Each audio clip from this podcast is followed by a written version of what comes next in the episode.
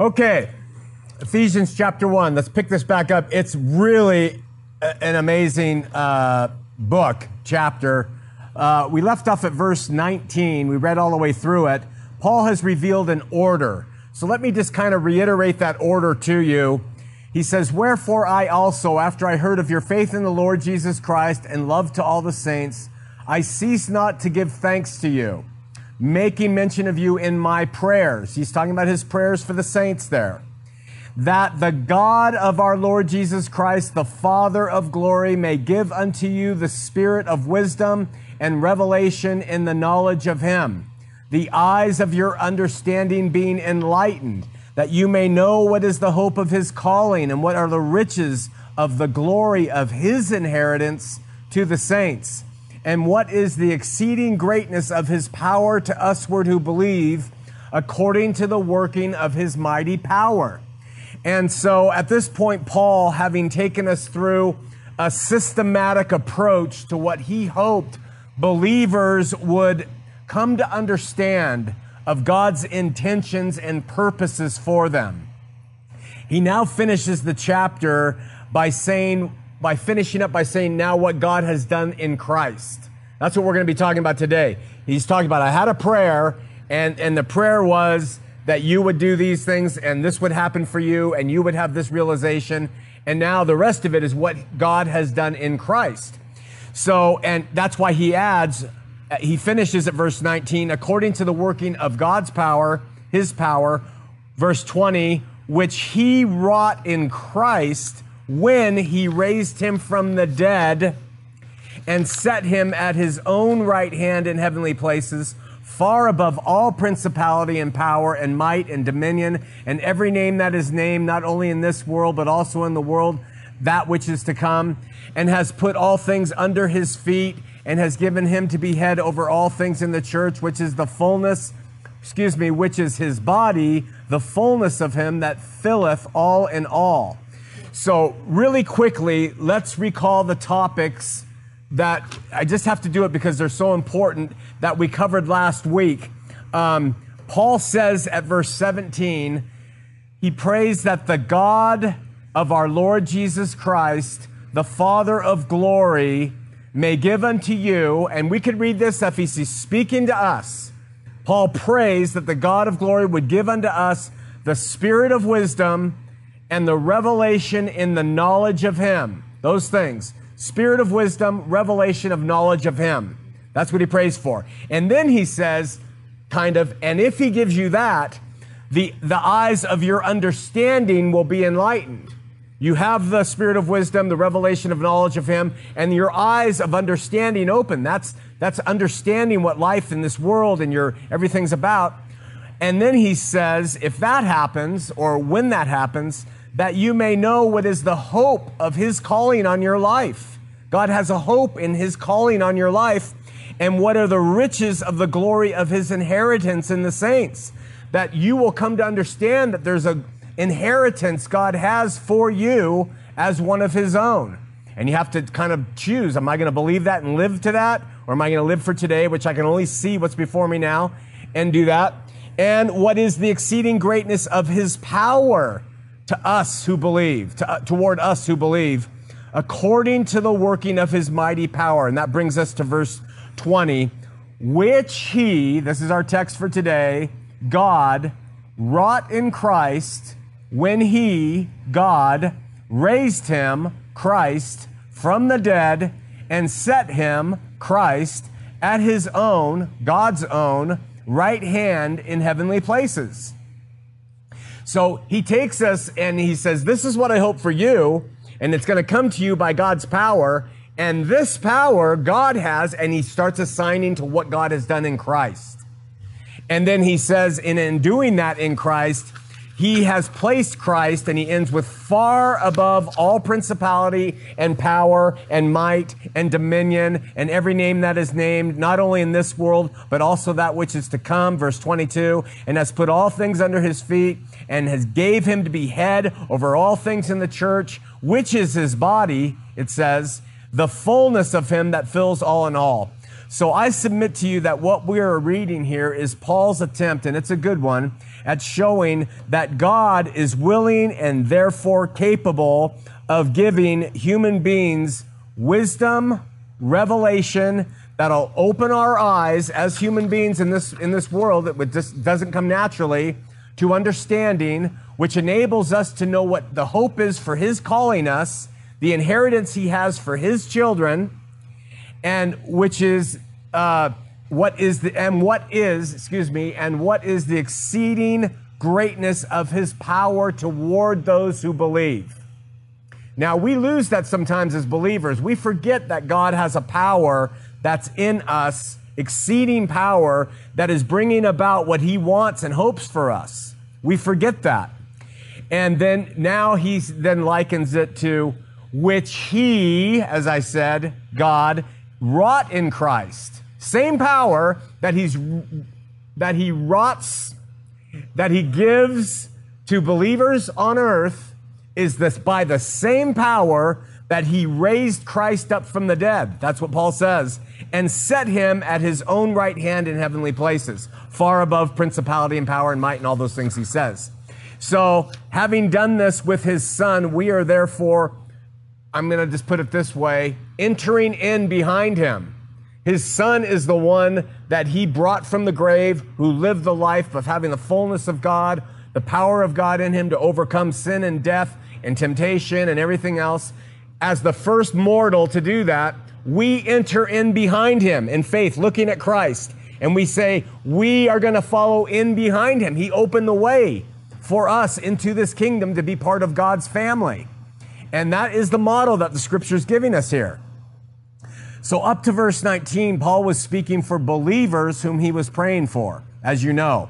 But at verse 20, he shifts and he starts talking about the power that God will give to believers, does give to believers.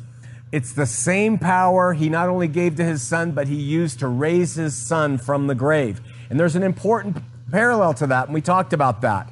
And, and then from this point forward, he talks about this kingdom that Christ is over, having been raised from the grave by the power of God, the only person to have died and come back and live forever from the grave, resurrected, uh, the first person, not the only person, but the first person.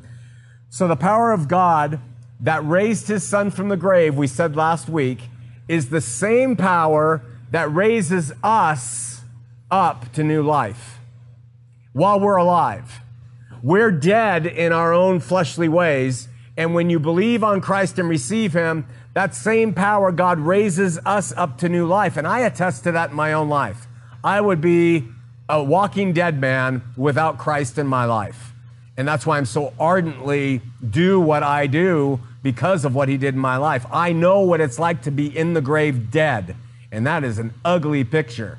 And so, and then, but Paul is saying is that the same power that God wrought in Christ, he, he, what is that word? He rots, he writes, he puts in us, he creates in us, he gives to us, and gives us the power to walk in a new life. So your former woman, who would just, you know, witch out the neighbor for letting her dog run on your lawn, God has given you a power to rise up to new life and to say, okay, I'm not going to let that overwhelm me. I'm going to do it God's way, the way Jesus, how would Jesus handle a dog on his lawn? And he would curse it to death. No, just kidding. Just kidding, Michelle. So, uh, how would he do it? And that's what's in us, that power, okay? Paul appears to want to il- illustrate to us, the reader, the fact that God, that if God does not step into the life of a human being, we will all be like Christ if he didn't raise him from the dead. If God doesn't step into your life as a believer, we would be like Christ, not raised from the dead. We would be the walking dead. That's why when Jesus, uh, they came to Jesus and said, Hey, let me go bury my father first, his reply was, Let the dead bury the dead. And that sounds really callous, but what he was saying was not ignore funerals, but he was saying, The people who are for this world we are on a mission here for the, the world to come. Let those who are concerned about this world bury their dead. You come with me. Don't use that as an excuse.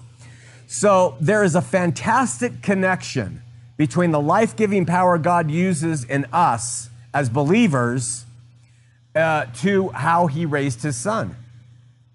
From verse 19 to 23, and then out into chapter 2, verse 1 through 10, which are, I believe, are strictly connected, the main principle appears to be the power God gives to renew human beings.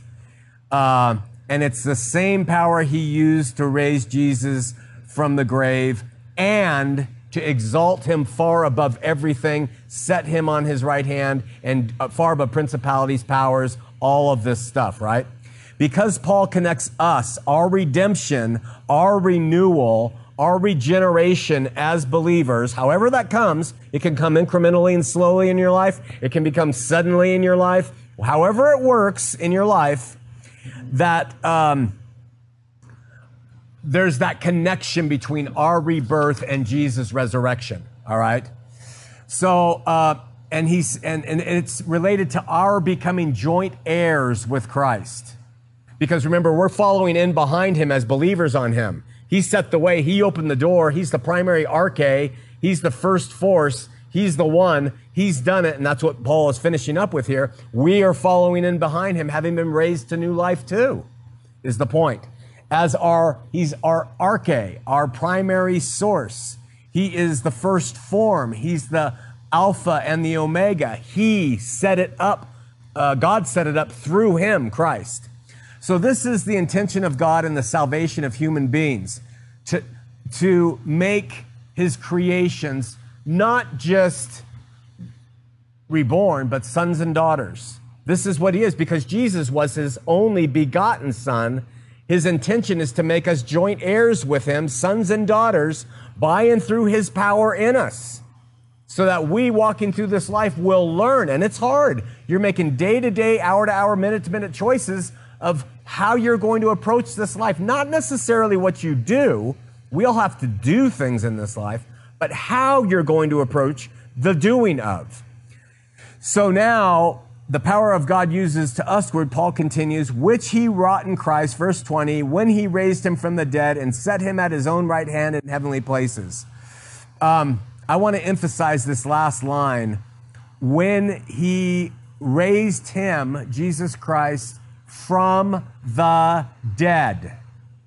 I want to point that out. When Jesus Christ was dead. Have you ever thought about that? Jesus died, Jesus was dead. For three days, his apostles believed he's dead and gone, the ministry's over, he didn't have the victory we thought he would. He's not going to bring his kingdom to us. We're not going to reign over the Romans. He was dead. That's why Peter said, I'm going fishing. That's what Peter said. I'm going back to the pole and the, and the, and the nets. This deal's done, right? It's something we gloss over without too much thought, but it's really important to assimilate into your mind this fact that if we are to comprehend what God did in and through his only son, if you want to comprehend what God did in and through his only son, you have to comprehend that he died.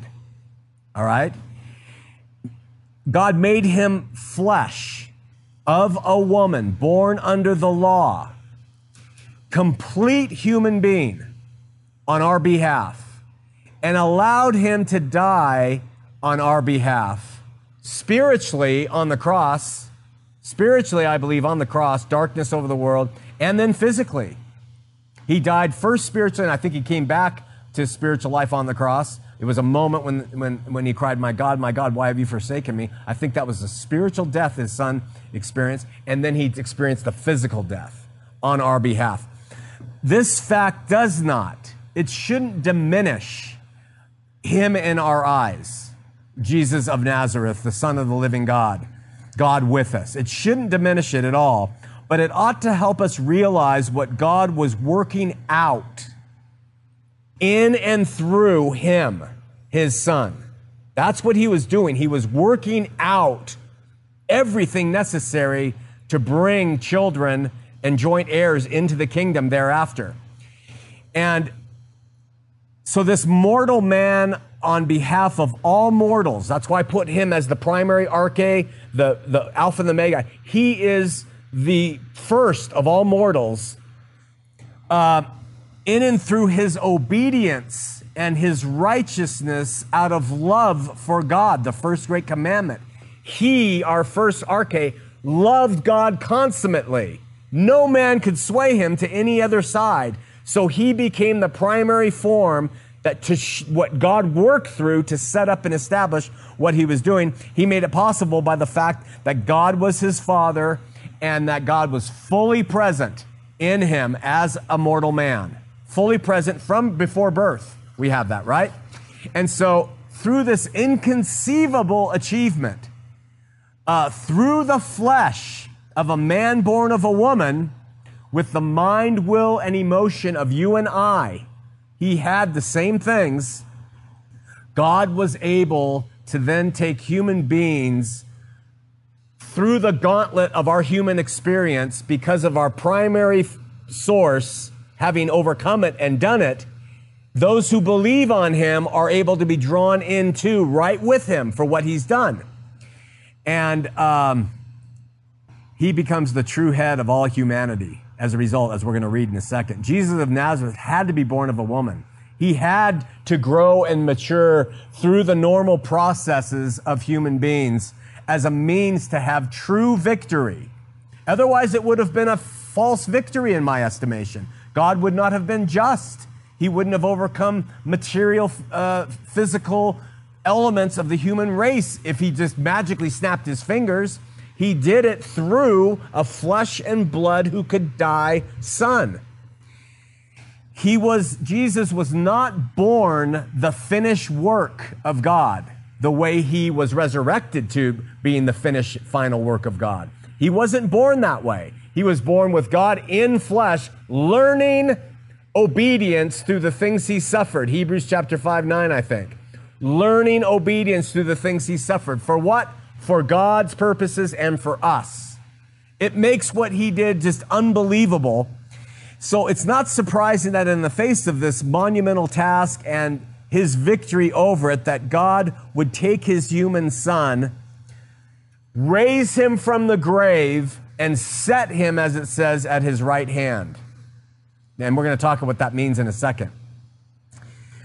Which is setting it, well, I'll just talk about now. It's setting him at the highest place any being that's ever been in flesh and blood could possibly be. Equal to, same playing field as God. Okay? That's what we have in Christ Jesus. So, the, this promise by God to place the Lord at his right hand is all through, not all through, it's in the New Old Testament, and it's cited many times in the New Testament. In fact, it's the most cited scripture in the New Testament is how God would someday set his son at his right hand of power. Uh, in fact, if you want to know, at the day of Pentecost, Peter was preaching to 3,000 Jews, and at one point he says to them, Therefore, being by the right hand of God exalted, and having received of the Father the promise of the Holy Spirit, he has shed forth this which you now see and hear. For David is not ascended into the heavens, but said himself, and this is the most quoted passage, the Lord said unto my Lord, Sit thou at my right hand until I make thy foes thy footstool. It's kind of heavy, and we're going to get to it before we wrap it up. The right hand among Jews doesn't mean what it means to us. It doesn't, it doesn't mean um, literally at my right hand. I know that's how we think of it, and that's how it's pictured. When Stephen saw uh, Jesus on the right hand of the glory of God, he saw the glory of God, and then he saw Jesus on the right hand of power. That's what Stephen said when he was being stoned. But it denotes the power of God. That, that's what it means, that the power of God set him at his right hand. So the line best means you have all my power, God says, until I make all of your enemies your footstool. There's an until in that. And so, according to John 17, 5, you remember this. Um, this was a position of power of the Word of God that was re that was given him again once he passed through mortality. Let me explain. In, in John 17, 5, um, Jesus says, Grant me the glory I had with you before the world was. And give me that that is far above principality and power and might and dominion and every name that is named not only in this world and the world to come. Whatever it is worth, this is how I understand it. And I could be wrong. You might have a different idea, but the way I see it reading scripture is that as the Word of God, pre incarnate Christ, before he took on flesh, as the Word of God, was consummate in power. Why? Because he was the Word of God. And so when God said, Let there be light, when God said, Let there be light, there was light, and the darkness fled from the light. That's consummate power above all things, all principalities, everything. When God spoke, his word went out and did. And then we read that the word of God was made flesh and dwelt among us. So when Jesus says, give me the glory I had before, he was talking about the glory as, the, as your word. When, and we don't understand that, but as God speaks, that word was done. If he said mountain flee, mountains fled. Whatever he said, it was done, right? So God said, by his word, let there be light. The darkness couldn't withstand it.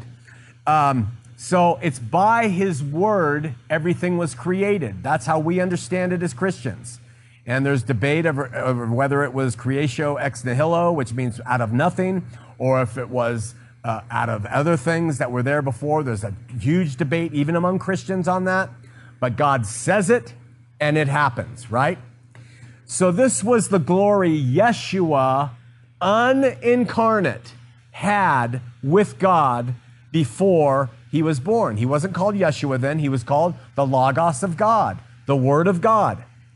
In and through the incarnation now, when the Word of God, whatever that is, something very powerful and beautiful and mighty and light and above all things, when it speaks, it happens became flesh, became flesh and dwelt among us. These attributes of power were mitigated. They were limited. They still worked. He could say something and it still could happen. Disease, leave that woman. Blindness, leave this man. Devils, do this. He had power, but it was in some cases uh, limited in the fact that he was temptate, tempted. He was tempted by his flesh. He, he suffered death. He had to learn obedience through the things he suffered. So by condescending from being the equal power of God to say things and it all happening and taking on flesh like us, he became something a little lower than the angel, scripture says. And he had to go through that gauntlet of humanity in order to overcome and become the primary arche where then when he enters heaven after his death, where God raised him up, he had everything he had before and more. Now he took the human element into the heavens.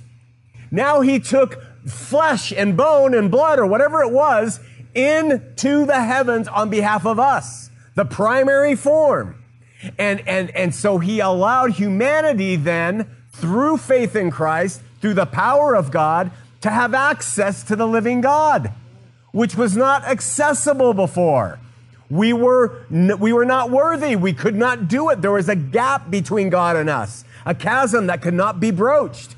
But through Christ, the human, full of God, came, the Word of God made flesh, overcame it for us, and entered into the Holy of Holies once and for all with His blood as a high priest for us. And those who are His, they enter into that realm, the New Jerusalem. They go into the presence of God because of Christ. That's how important he is to bring us into the presence of God. You see?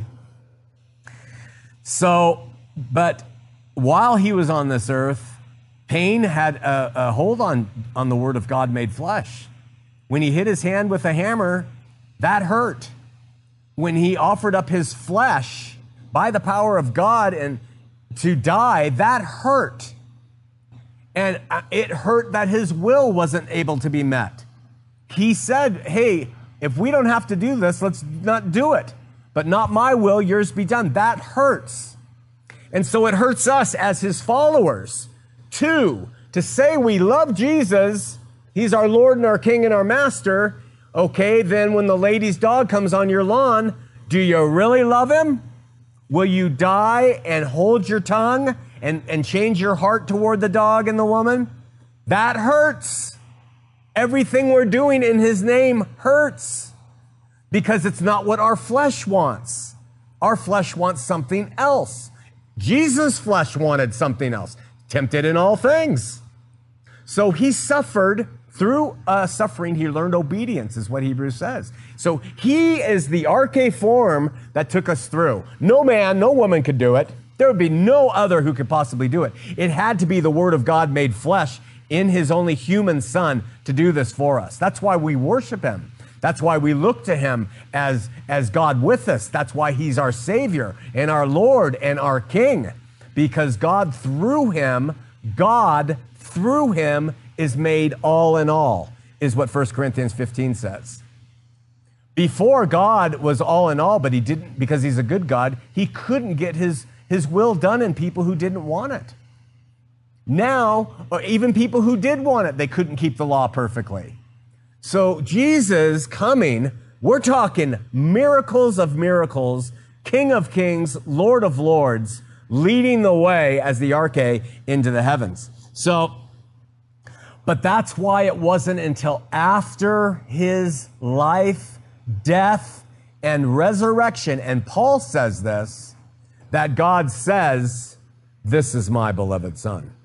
Now, he meaning in this sense, Paul says, God said that then because it was after his resurrection that Jesus really fully became everything he was intended to do in flesh, not what was in him. That's the word of God. Remember?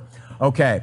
So the general sense and meaning of this verse is that the Lord Jesus was exalted by God now in the highest possible place of dignity by his right hand of power. God took his right hand, which is the power of God in the Hebrew, and took him and said, Okay, you have done it. Jesus, born of a woman, born under the law, born of a man, flesh and bone, but my son, spiritually filling you, the fullness of God in you, you have chosen to do it. You've overcome it, right? That's what gives us explanation of Philippians 2 9, if you're following along. It says, Wherefore God also has highly exalted him and given him a name which is above every name. That is given. God is giving that to him because of what he has done. That at the name of Jesus, every knee should bow of things in heaven, of things in earth, of things under the earth. That's having total domination over everything, that every tongue should confess that Jesus is Lord to the glory of God the Father. I mean, that is how big this is. We also read in Colossians 2 8 through 12 Beware lest anyone spoils you through philosophy. Philosophy was huge when this was written, it's huge now. That they spoil you through philosophy or vain deceit after the traditions of men after the rudiments of the world and not after Christ. That's what he says. For in Christ dwells the fullness of the Godhead bodily. And you are complete in him, which is the head of all principality and power, in whom you are circumcised with the circumcision made without hands. How do you have a circumcision made without hands? It's when God comes in and he men and women, circumcises the hard heart. The hard heart that wants to kill the woman with the dog on your lawn. God comes in, circumcises that, approach her a different way. That's how he's working in us. Put off the body of sins, buried with him in baptism, wherein also you are risen with him through faith of the operation of God who has raised him from the dead. And there, Paul likens again the resurrection of Christ from the grave, which is a really important reason why he was resurrected that way, and our coming to new life, letting God in and to teach us how to become more like his son. Here in Ephesians, we see Paul striving to express what is inexpressible, really. He's doing a really good job, far better than I could do or anybody else I know, but the utmost, the highest, the most lofty concepts of heavenly dignity Paul is trying to bring in Christ here in the last part of chapter 1. And yet, we can't forget that the purpose in Paul attempting this description is to show, remember, is to show the very same God works that power in us as believers. And it's really subtle, you guys. He doesn't take us over like a demon. Bah! He, he, he works through us through the most gentle, kind, long suffering ways. And He is working us, and it's painful because you don't know where it's headed. You're walking in faith. You're hoping there is God. You hope there's a heaven. But slowly along the way, He is working in you. That's how a tender uh, uh, husbandman of a vineyard would work with the grapes. They don't go in there with a machete and chop things out. They tenderly work through the vines to bring about more fruit. And that's what scripture is talking about. So rather, so whether in raising Jesus from the dead or raising us from our sinful flesh to spiritual life, which is an ongoing daily process, it's all by the power of God. That's the point Paul makes. And he's going to continue that on next week in chapter 2. Don't dismiss it. Don't dismiss the power of God in your life as a believer. Don't dismiss it. Realize you have an identity in Him. That's your real identity. It might be really small because you're a new believer, or you're uh, an immature believer who's never grown, or it could be bigger. But you have an identity that is you are a son and daughter or daughter of God. And in that identity, you see yourself and live your life. When you choose to ignore that identity and see the flesh, you will feed and live by that flesh. And the results are just, they're just not good. It's not that God stops being your father and you stop being his son and daughter. You just wind up in, in, in not good places because you're his. And remember, we've learned that God chastises those he loves. You know what that means? He lets you feel pain. He lets you experience discomfort.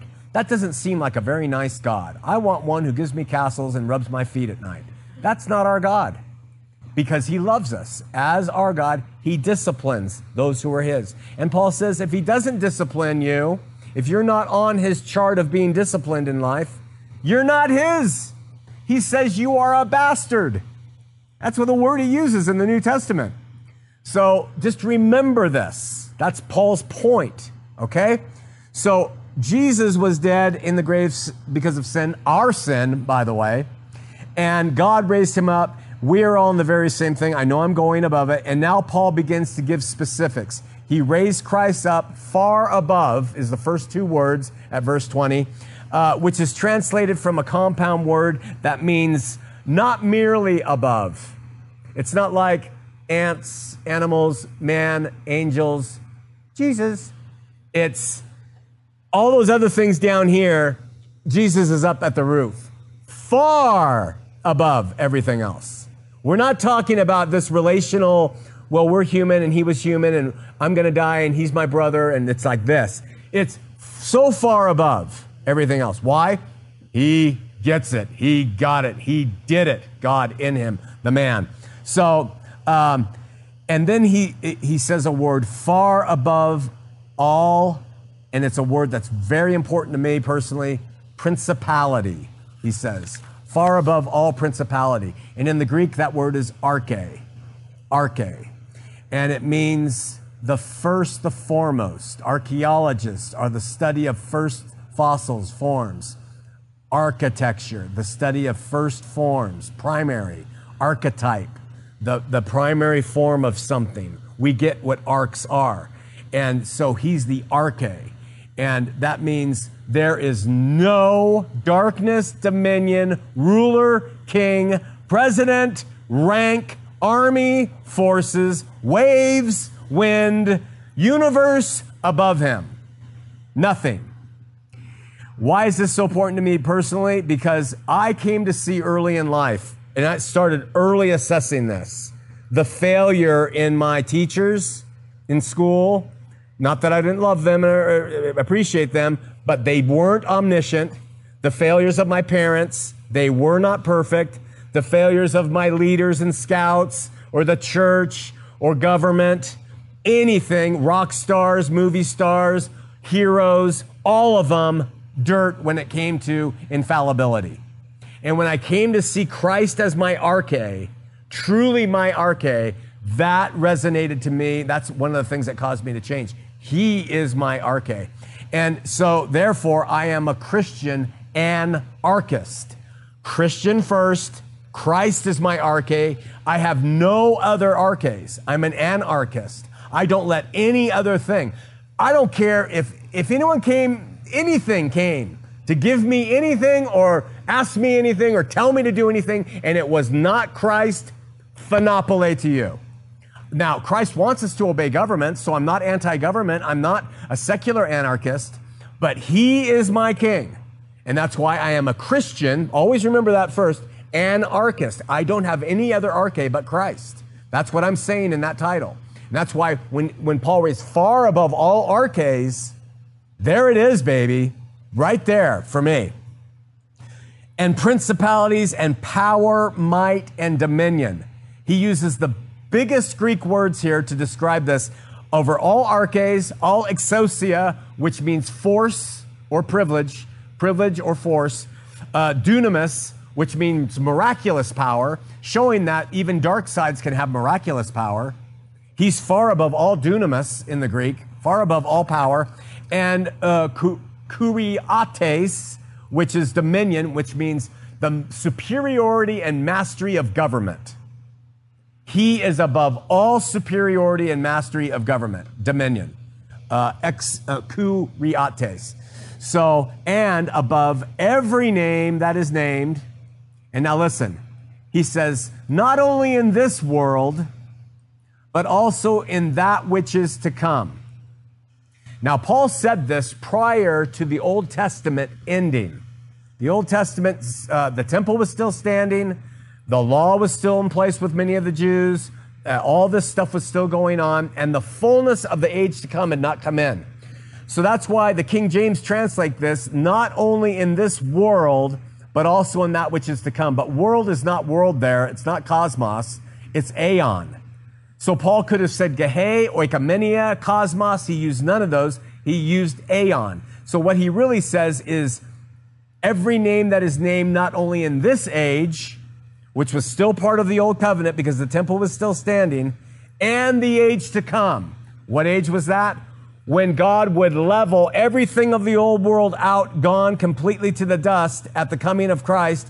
Then the new age begins, which is one of faith in the spirit and not of material religion. And so he says, Jesus has a name that is above every name, not only in this age, meaning he's not only above Adam, Abraham, Isaac, Jacob, David, any name of our age of the Old Testament. None of he's above all of those names. So you Jews who are holding David up as the king or Moses as the establisher of the law, his name is above every name of this age and of the age to come, meaning anything that's going to come after this age is wiped out. Now, just one point I just have to touch on it. In Hebrews 9 8, God says that the age to come cannot be put in place until the first tabernacle, as long as the first tabernacle is still standing. That's Hebrews 9 8. Check that out. As long as the first tabernacle, talking about the temple there in Jerusalem, is still standing, we would not have manifest to us the age to come. That's why that temple has to fall completely and be routed for the age to come. Just something for you to understand. Paul continues describing how powerful Jesus Christ is through his Father, adding a really set of uh, important set of passages, and it wraps us up for today. And has, God has, put all things under his feet and gave him to be head over all things to the church, which is his body, the fullness of him that filleth all in all. So let's take this line by line. First of all, Paul says that God has put all things under his feet. God has taken Christ Jesus of Nazareth, overcoming everything in the flesh for us as the, as the word of God made flesh. And then God has taken him and set him above put all things under his feet. Now, this is really interesting because it's really saying the same thing as Christ is high above everything. It's just a reiteration when he says he's put everything under his feet. If Christ is high above everything, then obviously everything's under his feet. So it's really just a re- re- reiteration of the same thing there. But then he adds this strange line, and God gave him to be head over all things to the church. Now, he, Paul has plainly made it clear that Christ is above everything. We've just talked about that. Everything, everything, everything.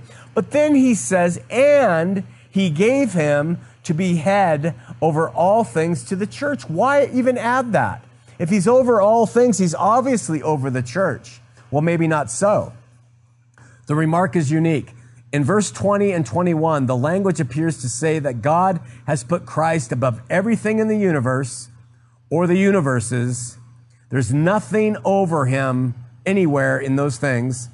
But Paul chooses to get more specific and reiterates that he's not only done that in the whole universe, but he just makes it clear, but he has made him the head over the church.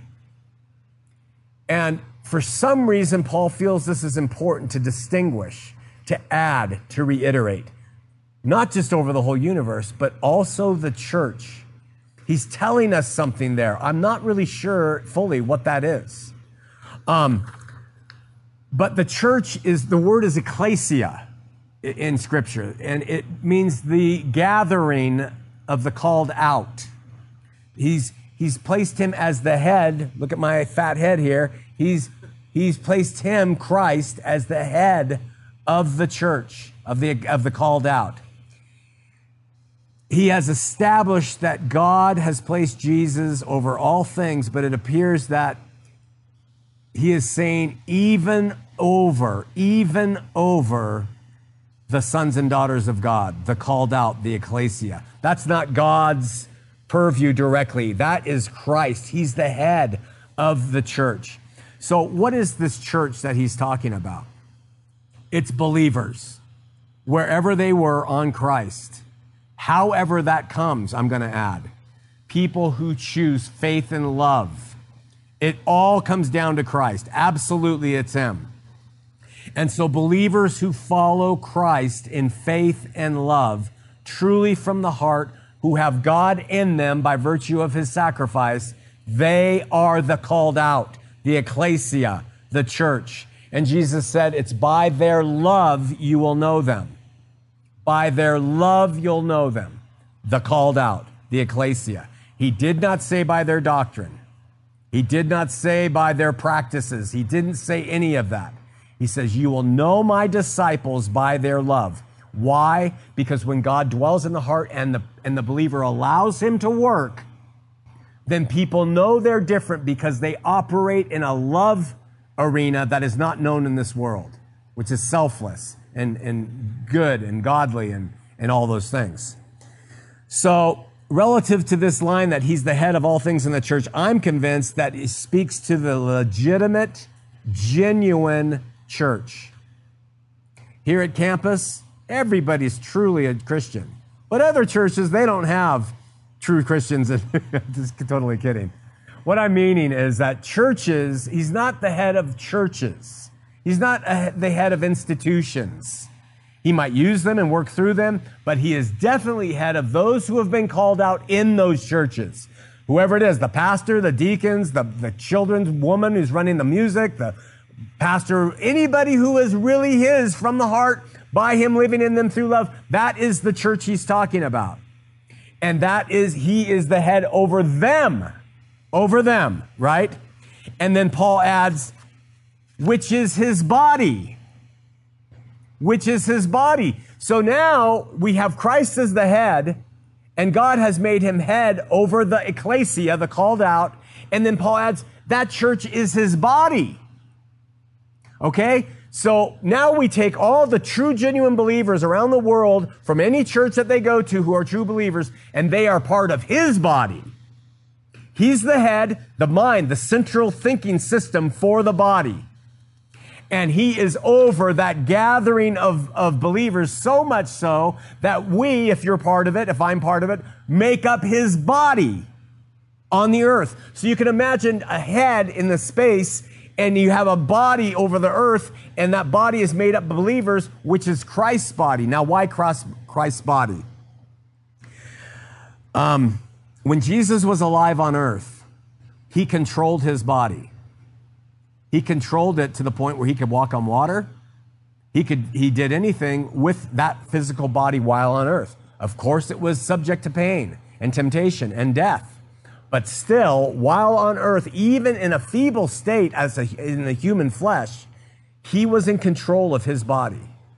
And so, as believers now, by faith, coming to Christ by faith and living genuinely in love for others, the head in the heavens, Christ Jesus, his body is still in control of him, which means it conforms and comports to the things it's going to do that he wants it to do.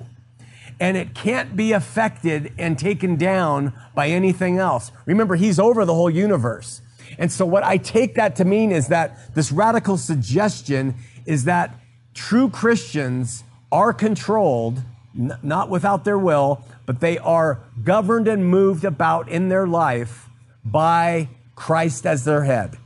And we are part of his body. And you're doing the thing, if you're the hand of the body, if you're the elbow, you're doing the thing that he needs in his body over this earth, whatever it is. And Paul talks about that. I'm not going to go into it, where he says there's very beautiful parts of the body and there's very ugly parts of the body. And the ugly parts usually are more beneficial. That ugly pulsing purple heart valve that's all twisty, that's far more important than a pretty nose right? So he goes into all that about the body of Christ. And I believe truly that those who are of his body, not just the churches, but those who were conformed to his will to love, they're known by that and they're governed by him as the head. And they submit to his will because they're his. So Paul concludes with a statement which I don't understand what it means relative to him. And so I'm going to leave it with you guys to think about the fullness of him, his body, the church, that filleth all in all. The fullness of him that filleth all in all. What that means relative to him being the head over the body that is the church, that's his body, I'm not sure how that works. The only reason I say that is all in all is used in scripture in several places. And here's one, I'm just going to top it off for you as we end that in 1 Corinthians 15, Paul says this And when all things shall be subdued unto Christ, okay?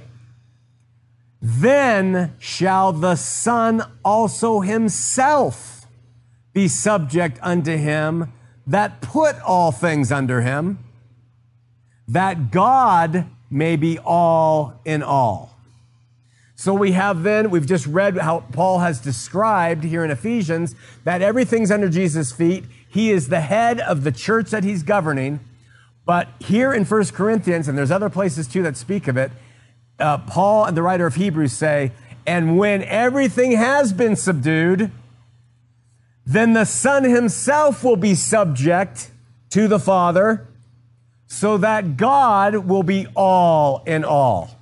And I'm going to leave that mystery for you to think about, and we'll talk about it next week or through any questions you might have right now, and we'll uh, get on with our partay. Questions, comments, please. Do we have a Vanna? We do. And we have a prayer list? Excellent.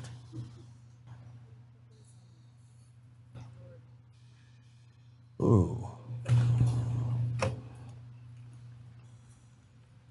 I thought you said something. Well, I guess, I guess I'll ask a question.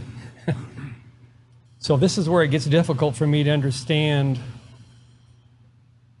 God the Father, who is spirit and light and fire, doesn't have an, a body or maybe even a gender. He's just God.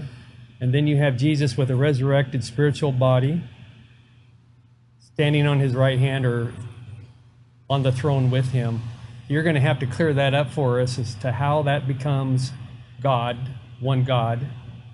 I don't know. Don't know. It's the so hard. I can't figure it out It's- either. yeah, that's I can't figure it out either. It- but all I know is that it seems like because of Revelation talks about one on the throne. There's only one on the throne in Revelation. And it seems to me, and I this is just total conjecture, it seems to me that the fullness of God that he talks about dwells in God, Christ bodily, that Christ is the one on that throne with the fullness of God in him, and that's what we see and relate to as humans from that point forward. That's what it seems like to me, but I don't know. Yeah, and God living within us as believers, He dwells within us. So it's just a mystery to understand how He can dwell within each one of His individual body parts of the church. I know. And then in His Son, and then, Yeah. yeah, it's amazing. We, we try to comprehend it, but it's just beyond our limits Beyond. of understanding. Yeah. Yeah. Good point, Danny. It is beyond. Anybody else? David. This is David. Uh, on these last two verses of, of this chapter, where it says, uh, And he put all things under his feet and gave him to be the head over all things to the church, comma, which is the body. So, and the fullness of him that filleth all things. The church is the fullness of Christ because he's got he's drawn them to him. And uh, anyway, that's how I read that. That the, Yeah. the comma is referring back. So it, the second part is referring back to what it becomes the fullness of Christ, and it's all the members. It's the fruit of Christ that has become Him. I see. So that it's the church that is the all in all that's being full. it's Christ being all in all through the fruits of him of him. It makes I- sense to me. I think. Yeah. I mean, that's kind of how I read it. That's at least one way to read it. It is. Okay. I, I like it. Some of these things are tough. They are I. I like it. What? Yeah, they are. They're circular. Anybody else? And while the microphone's coming to Eric, is there anybody in this audience who's being baptized today? Then we may be using our baptismal font from what to fulfill my grandson's wishes, and that's we put hot dogs in there, and everybody do where you put your face in to try to capture them with your teeth, bobbing for hot dogs. All right, let's pray, and then let's fellowship. Uh, there's everything. Just have yourself out. We'll get cooking the hot dogs if you want to stay around, uh, and let's have uh, some fellowship if you'd like. All right, Lord, we just uh, thank you for life and grateful that we have minds. You've given us all minds. You've given us will. You've given us emotions, uh, the, the, the soul, and you've made us in your image. And you've given us the power to choose and think and reason through Scripture. And we're responsible, and that's a good thing. That's not a frightening thing. You're, you're allowing us to grow and to challenge and question and wonder, uh, even doubt. And so we just pray you'll strengthen us in this journey to figure it out. You've put us down here as sentient beings that think and work, and we're trying to work it out. And so we come together, we read scripture to try to understand, and we pray that your spirit will bless us as we exit here, that we will consider the things that are of you and that are true and be able to apply them rightfully to our lives, not becoming obsessed or not becoming zealous, but becoming people who look to you in, in spirit and truth. We're grateful for your son. We're grateful for the things we learn about him through scripture and by the spirit. We pray you'll bless our activities now, whatever they may be. No harm will come to anybody through the burning elements and sharp knives, and that we'll be able to uh, just relax and uh, enjoy the food that has been provided and thankful for everybody who's participated. And we just pray your blessings will be upon us. We'll be better Christians, Lord. That's, that's the hope. Better light, better salt as we walk through this world. We pray for this in Jesus' name. Amen. Oh, wait. And Lord, Galen is having retinal detachment surgery on Tuesday. And I pray that you'll bless Galen and you'll continue to bless um, um, Dave and Nancy Bontempo and her cancer. And she's undergoing chemo now, and they're trying to fight that. We pray that that will be effective. And then we pray for Jax uh, and Brian and Alicia, Militia as they divorce. And we pray that your spirit will be with them as parents over Jax and that Jax will always look to you. And anybody else who's suffering and having struggles in this world, Lord, we lift them up to you now from our hearts in Jesus' name. Amen.